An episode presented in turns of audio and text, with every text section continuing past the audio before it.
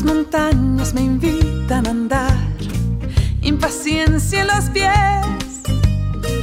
Hace un tiempo dejé de soñar, llevaba el mundo al revés. Y otra semana más desde Donostia Cultura y Ratia. Dejando atrás mis ilusiones rotas. Aquí en desorden, rompiendo muros. Tráfico, pánico, dudas, deudas, fechas, citas, calendario y no me acompaña Telmo con su entramado de audios en la parte técnica. Hola Telmo. Libre nací y aquí voy rompiendo muros. Y desde este rinconcito proponemos la alegría de los encuentros. Aceptando, cómo no, la diversidad. Porque el amor surge en cualquier momento. Debemos preguntarnos qué formación e información les debemos a las nuevas generaciones para no reproducir los patrones rancios de conducta y de intolerancia ante tanta diversidad.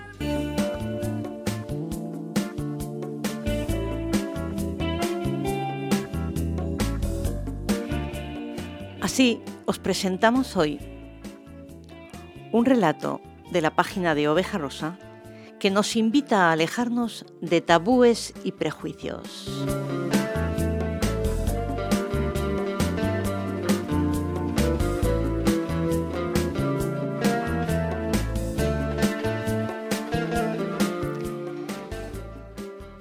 Viven en Harlem, Nueva York.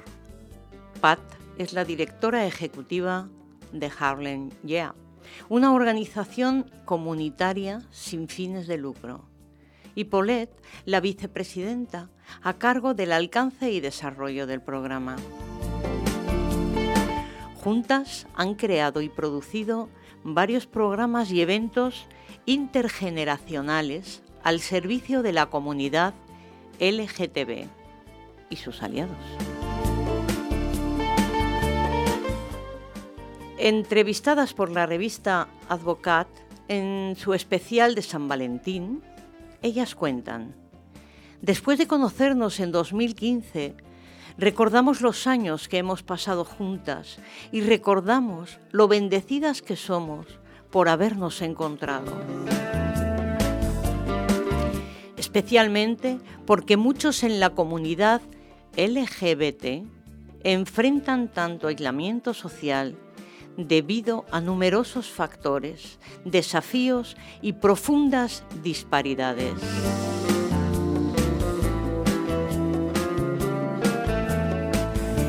Los adultos, mayores como nosotros, tienen el doble de probabilidades de ser solteros, vivir solos y tener redes mucho más pequeñas que las personas no LGBT.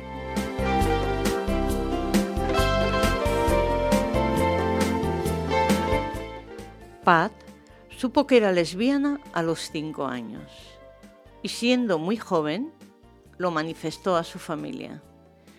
Tuvo que enfrentar los prejuicios y la lesbofobia, según cuenta, de su madre, que la llevó al psiquiatra para que la cambiara.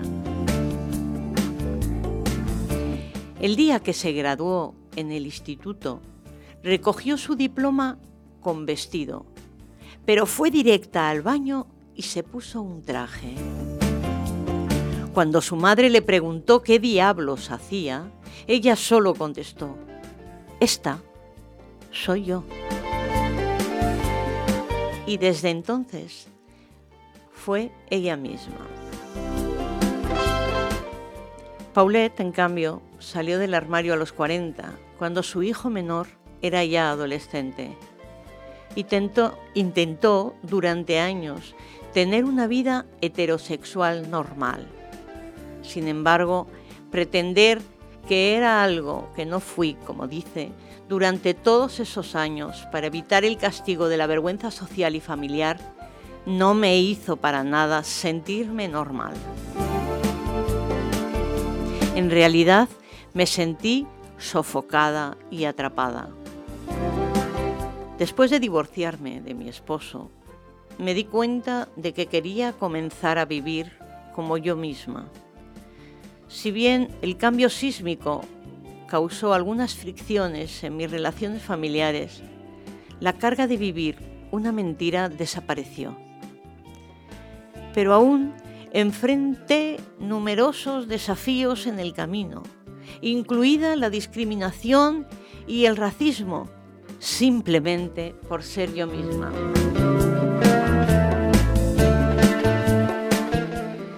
Tenían 65 años cuando se conocieron. Pat llevaba una divertida vida de soltera, como dice, pero ya sentía que era hora de sentar cabeza. Para Paulette fue amor a primera vista.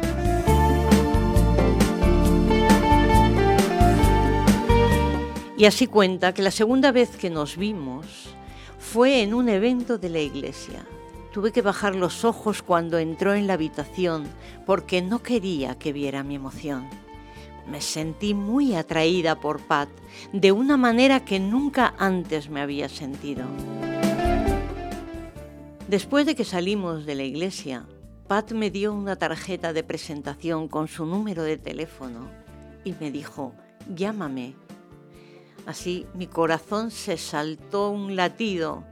Tuvimos nuestra primera cita y me enamoré perdidamente de Pat.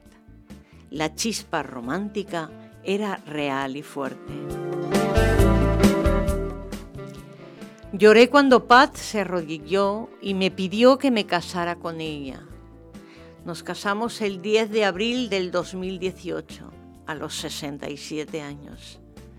Fue el día más feliz de mi vida.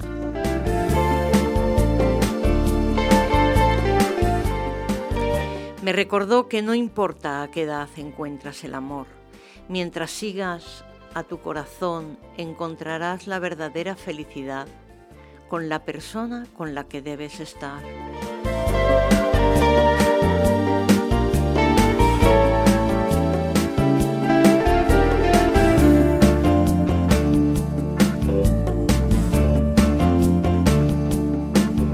Ellas pasean de la mano y muestran su amor en público.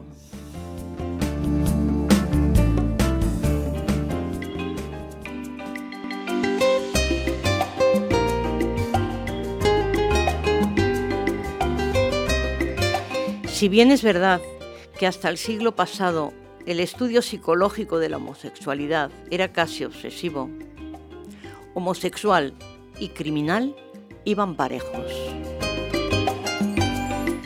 hasta la década de los 60 no se hizo visible la homosexualidad.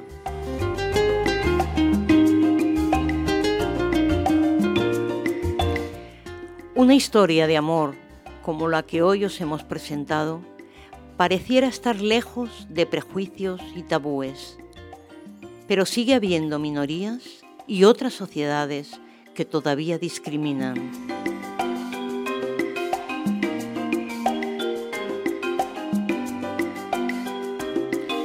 Por eso, el marco imprescindible para educar de la mano con los centros escolares desde la infancia es la familia. A veces los padres les surgen dudas para abordar la educación sexual con sus hijos, es verdad. Pero la intervención de expertos con talleres participativos da pistas y herramientas.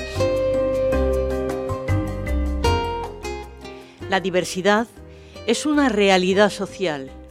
Educar en el respeto y tolerancia es la clave para la madurez.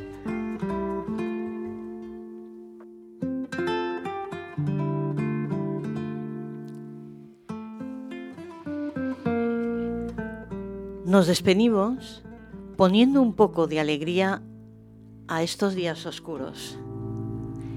Hasta la próxima semana. Os esperamos.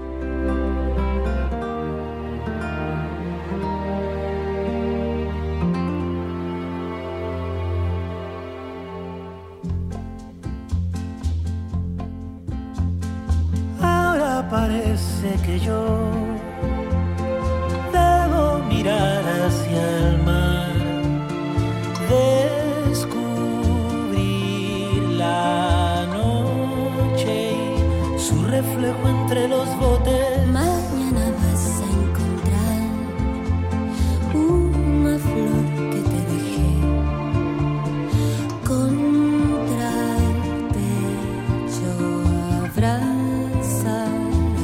suave fuego y en una danza sutil